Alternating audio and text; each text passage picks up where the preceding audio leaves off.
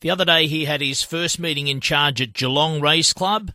And of course, they do race again in a few days' time on Wednesday. And uh, Luke Rayner takes our call. How are you, Luke?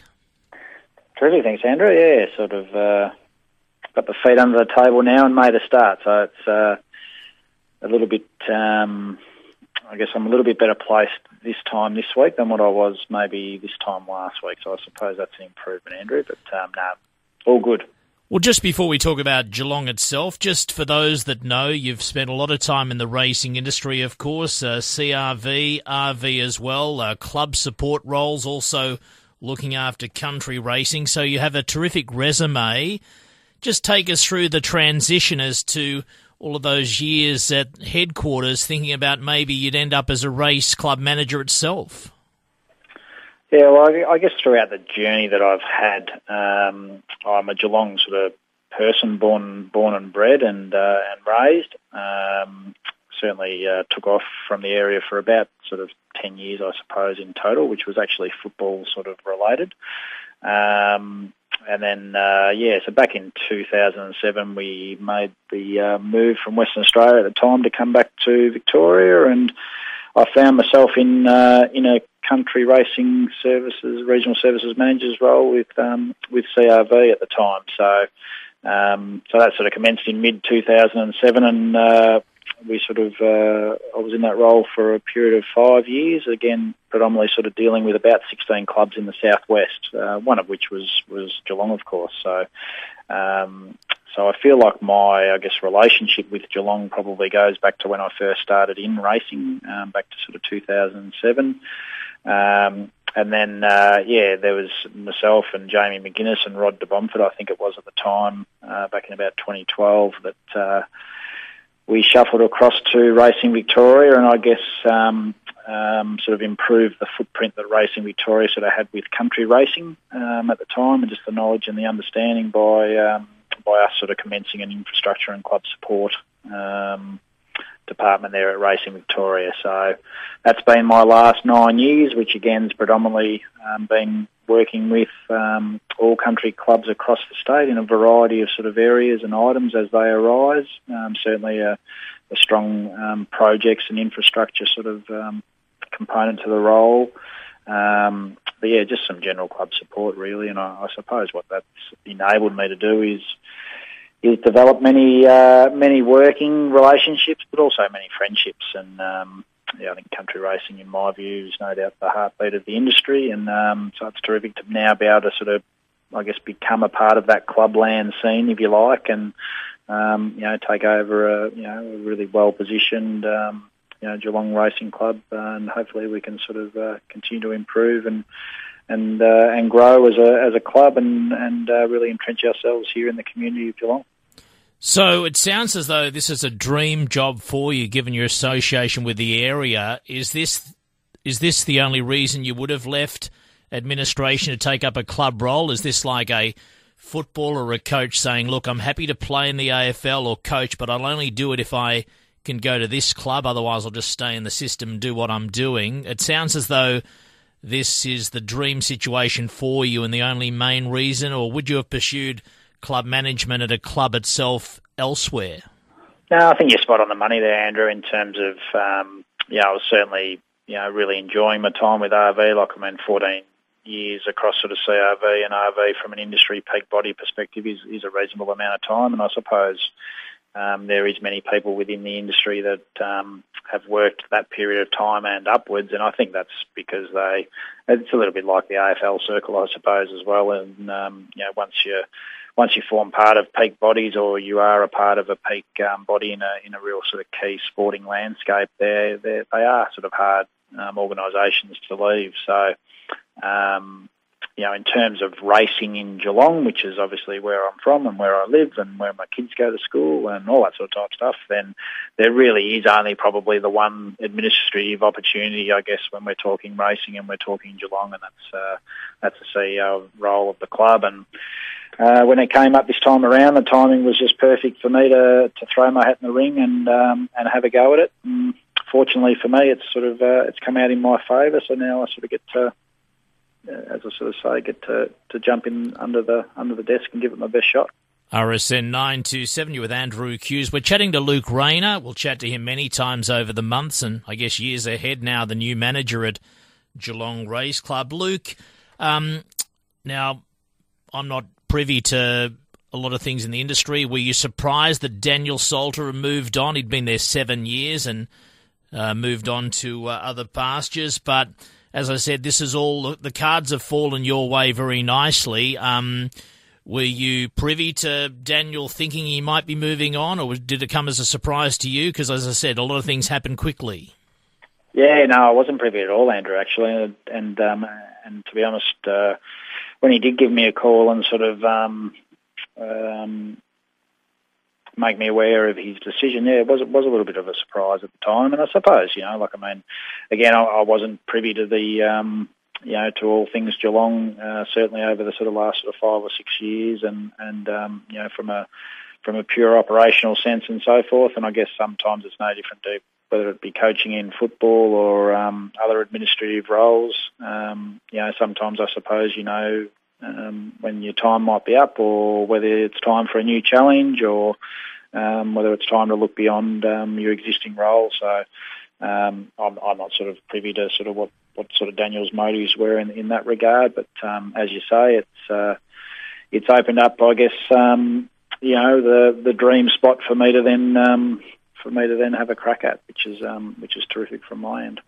So, just explain to us. Um, obviously, you would have had great skills and uh, experience in working in both country racing and for RV, but then to be a manager of a club, is there some help in transition in terms of uh, um, the the roles that might be required of a manager of a business, so to speak. Uh, I'm not a fay of your knowledge of what financial things have to be done day to day managing, whether that's something you just rely totally on the financial controller and that, but the the change of direction, you might be the perfect candidate, as is the case with all race clubs, but how do you become a good race club manager day to day, moving on from what you've already gained?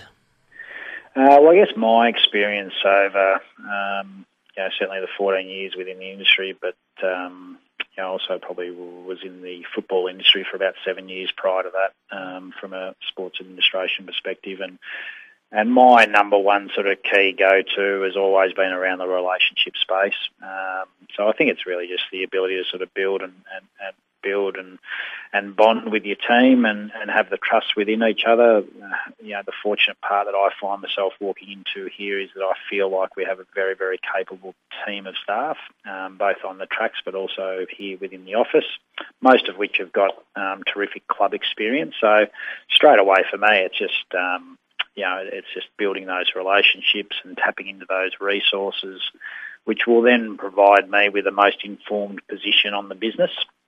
I certainly won't profess to coming in and knowing all things Geelong and um, what are all the magic buttons that need to be hit. And um, so, yeah, so for me, it's about sort of entrenching yourself in the business, obviously trying to find out as much information as you can on the business, often which will come through the, the resource and the people that exist within. Um, but as we all sort of know, sometimes it's about discovery. So, for me, it's about you know the first three, four, five, six months of my time in the role is what can I discover about the lay of the land of the business, um, where we sit, you know, within the industry landscape. You know, what are all the ins and outs that I sort of really need to know that then allow me to sort of plan forward and move forward and make some really informed decisions about what maybe are the next opportunities for growth and development um, and so forth. So the fortunate part with my role probably over the last sort of nine years with RV is that I've always been involved in um, assisting new country club managers through sort of an, uh, an industry induction process. So, um, fortunately, that covers off you know the major sort of components of, of of, of the racing club's business, I suppose.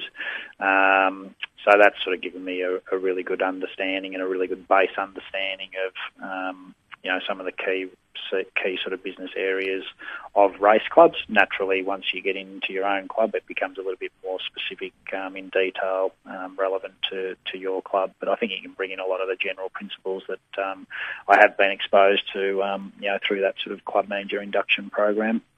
So, Luke, uh, I was going to say, is it a bit easier at the moment to ease into the managerial role at Geelong because there's no crowds, or maybe it's doubly difficult because right now, and I guess the Geelong Cup being late October, if people talk about Melbourne Cup as a landmark day, who knows what that means for you. But um, right now, are you sort of having to be a manager of two situations, one where there's nothing changes with no crowds and it's protocols, to suddenly, at the drop of a hat, maybe changing things with some people on track. Does that make it challenging for you? Oh, again, I think the, I mean, the club's been through it, I suppose, previously. So again, in, in terms of you know, whether it be the racing bubbles, whether it be some crowds, whether it be no crowds, whether it needs, you know, sort of separation requirements, um, and again, you know, all those elements are so venue related that, um, yeah, the, the the good thing is, from my perspective, is that you know some of the majority of our staff have sort of been through those processes.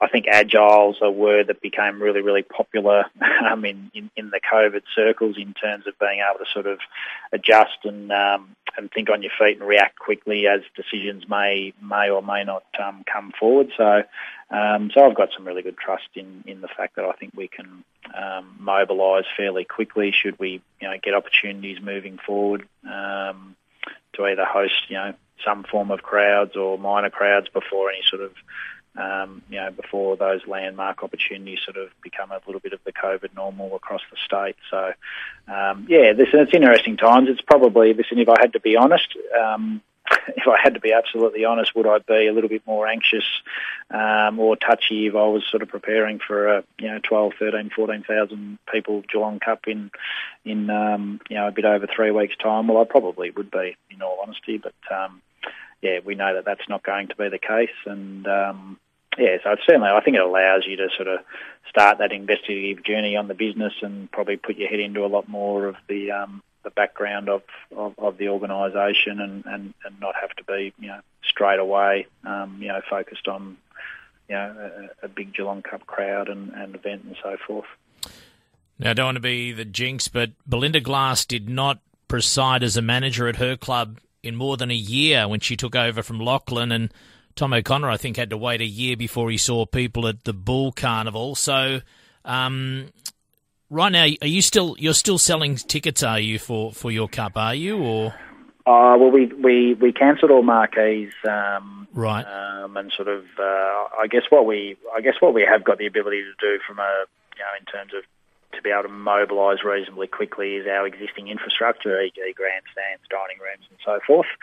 Um, so yeah, so we really are probably only holding out, you know, some very, um, I guess, faint hope potentially that um, I think they've made some decisions up until about the 18th of October in the in the sort of country racing landscape at the moment. So we're not, you know, we're us being on the 20th of October, we're obviously not too far away from from that um, that particular point in time. But um, I guess we still do hold out some hope that um, um, we may be able to get some form of people on course for the Geelong Cup. Um, and and whilst um, you know it's it's not easy to sort of plan for, we'll we'll try and hang in there for as long as we can in that respect until um, until government and the industry sort of make a you know make a firm decision on you know what what's happening in that space moving forward. Luke, great to chat to you. Uh, good luck going forward. We'll check in with you again many times.